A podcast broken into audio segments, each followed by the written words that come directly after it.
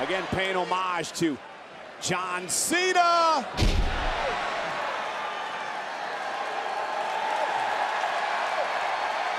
Speaking of John Cena, did you see him play for the uh, Savannah Bananas baseball team this past week? I don't know how that pitcher hit that strike zone. Clearly. And now R-Truth.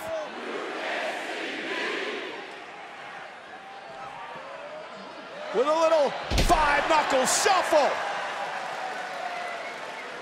Man, what if McDonagh loses? I mean, he should get kicked out of Judgment Day.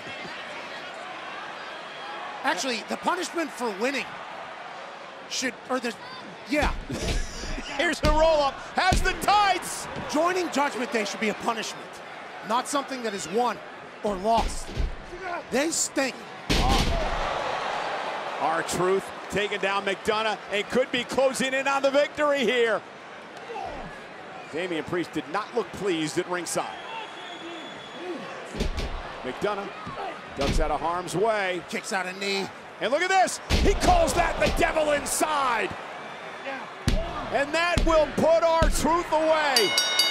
Wow. Here is your winner, J D McDonagh. And I believe it is now celebration time for the Judgment Day. The weight off the shoulders of J D McDonagh, I assume, yeah, moving himself to the rest of Judgment Day. A yeah, very big win for McDonagh tonight. Heartbreaking loss for R-Truth.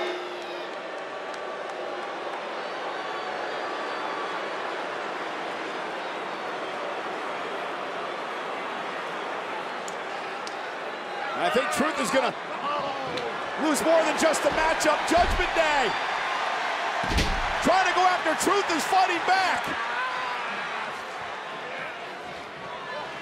Truth throwing Finn like a sack of trash. Damian Priest claims he tried, but he's had enough of Truth.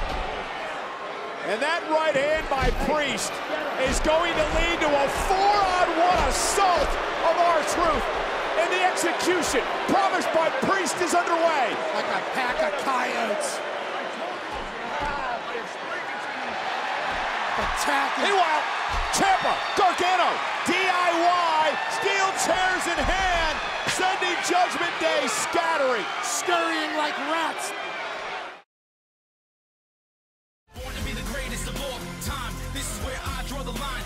My shine, they know it's my time. Let the world know I've arrived. I'm on the rise, unstoppable.